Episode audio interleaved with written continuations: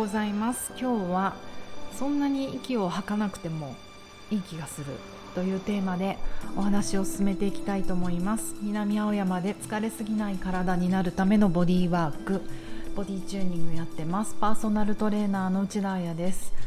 こんにちは。というかおはようございます。珍しく今日は朝録音です。えっ、ー、と今10時半ぐらいなんですけど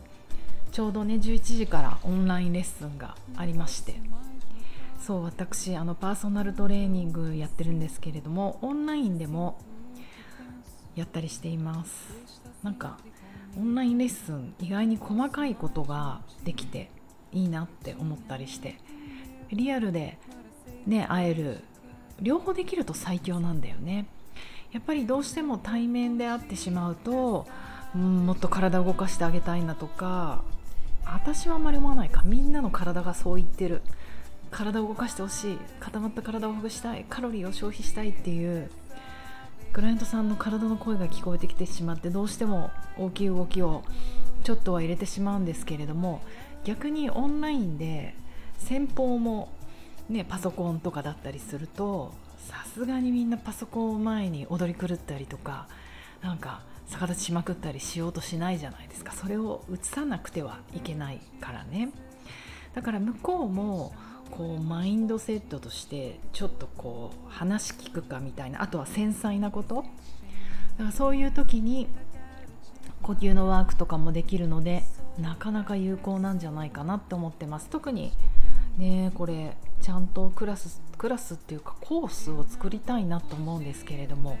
あのね、ソマティックエクスペリエンシングなどをあの基礎とした自律神経チューニングみたいなものもやりたいと思うのでなんでこんな朝から宣伝してんだろう、まあ、とにかく今日はね、えーと、Don't take a big breath と思って、えーと要はむやみやたらに深呼吸しなくてもいいんじゃないの？っていうお話をしたいと思うんですけれども、えーと、私あさってオンラインレッスンやるんですが吸気吸息を主役にしようと思ったのは理由がありまして結構あの自分のクラスでもあとはヨガとかボディーワークもそうだと思うんだけど吐く息にフォーカスさせることが多いんですよ。というのは人は息浅くなっちゃって吸いすぎてるから吐くことにフォーカスしてあげるとパニックにならない。パニック過換気症候群とかパニック症候群ってで吸っていくイメージがあるからそういう風になっているのとあと吐く時に運動する時にはコアが入る、まあ、いわゆる腹筋ですよね、うん、あとはリラックスしたい時には吐く時に副交感神経が優位になってリラックスするっていうのもあるので白をどうしてもフォーカスしてしまう、えーと、去年とかあとコロナ中のオンラインレッスンでも結構吐くことにフォーカスした。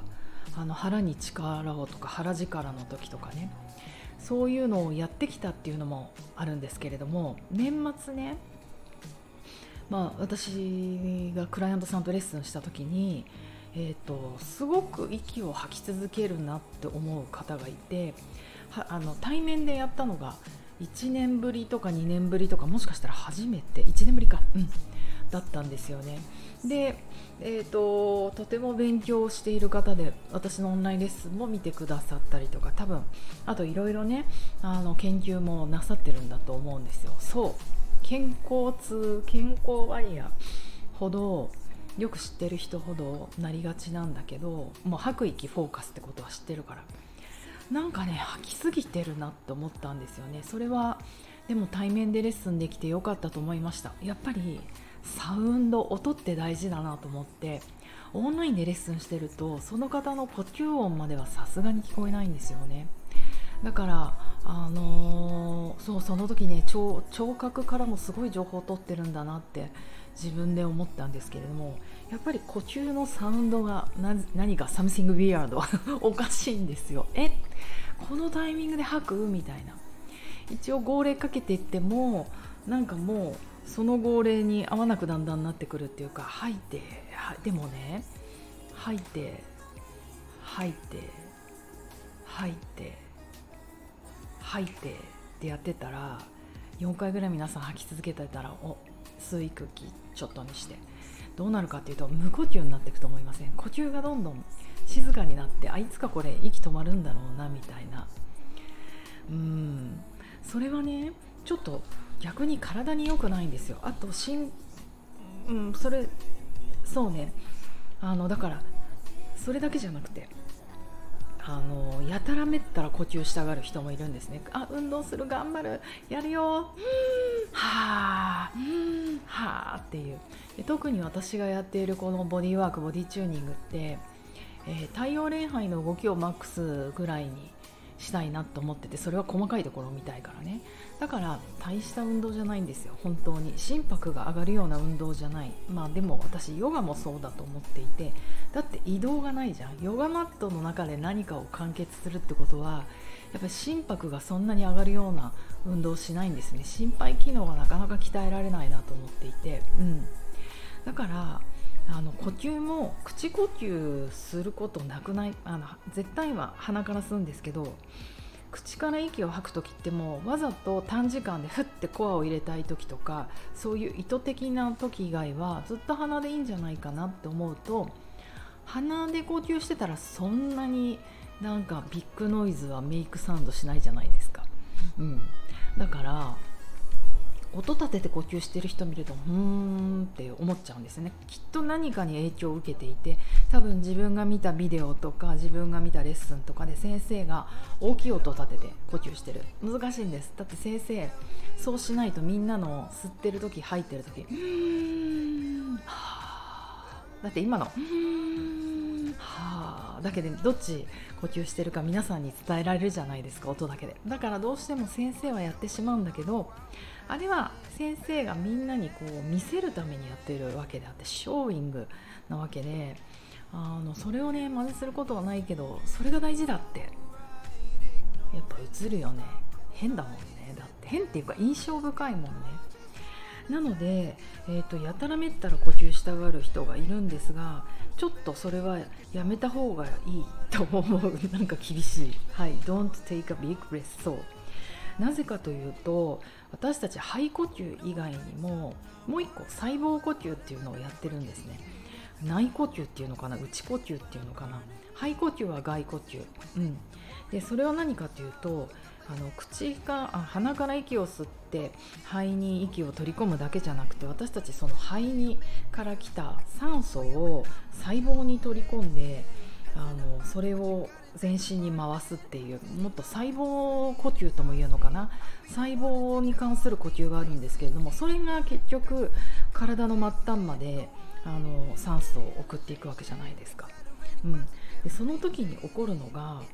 うん、細胞からこう酸素を引っ張り出す役割ヘモグロビンの中にそれがあるんですけれどもそれはなんと細胞の中に二酸化炭素がいないとそれが効率的に行われない。これをボーアエフェクトとかボーア効果って言ったりするんですけどむずいよね、うん、だから簡単に言うとやたらめったらいっぱい息吸って息吸って肺深呼吸して吐いて吸って吐いてってやってやたらめったら酸素を体に取り込んだとしても体内に CO2 二酸化炭素がなければ結果として体の末梢末端には酸欠になりやすいってことが起きるんですよ。なぜかというと結局いっぱい息を吸ったりまあもちろん息を吐き続けると二酸化炭素が吐き出しちゃうんです。過剰に体の中から二酸化炭素が欠乏しちゃうんですね、うん、みんななんか二酸化炭素ってあの環境問題に良くないとか空気汚染とか大気汚染とかそういうことでいけないって思ってるけれども体の中にある程度の二酸化炭素は必要で息が苦しい吸いたいなって思うのは何かというと酸素が足りないからじゃなくて体内の二酸化炭素量によってそれが円髄のうん受容体に指令がいって苦しいと思う。要は二酸化炭素の量で私たちは苦しいとか苦しくないと実は思ってるんですね。だからうんまとめます。二酸化炭素を多く取り込む時よりも、えーと、酸素を必要以上に吐き出さないようにした方がいい。なんか今日本語変変化だったね。だから苦しいのは酸素のせいって思ってるからやけに息を吸いたがる。でもそうじゃない。二酸化炭素量です、はい、だからやたらめったら息を吸って酸素を体の中に取り込むよりもそれよりも気をつけた方がいいのは呼吸数をいっぱいして大事、うんうん、機能として必要である二酸化炭素を吐き出しすぎない方がいい。そうなのよ。だから息を止めた方止める健康法がいいと言ってる人たちもいて結局運動しすぎてる。ラジオもそうね。おしゃべりしすぎてる。それって息吐き出しすぎてるんですよ、うん、運動する時にはやっぱりあの酸素いっぱい必要になるから呼吸数も増えるじゃないですか。だからいっぱい運動していっぱい喋っていっぱい歌を歌ってそういう人は二酸化炭素を吐き出しすぎてるからうん。あのー、まあうん。それでそれによって要は酸欠になって頭痛くなっちゃったりとか心拍上がっちゃったりとか調子悪いっていうことも大いにしてあります。私もずっとだあのダンスじゃないあの運動をやってきてコースとかやってると長くねあの1週間とか長いコースをやってた時があるんですけどあの体を動かして息吐き出しすぎてるそして喋りすぎてるコース中ずっと喋ってるので、うん、だからほぼ酸欠なんですね終わった後って。その後立ち飲みに行って倒れる。よくねこういうことが30代後半とかありましたね。ということなのであの10分経ちました。皆さん気をつけて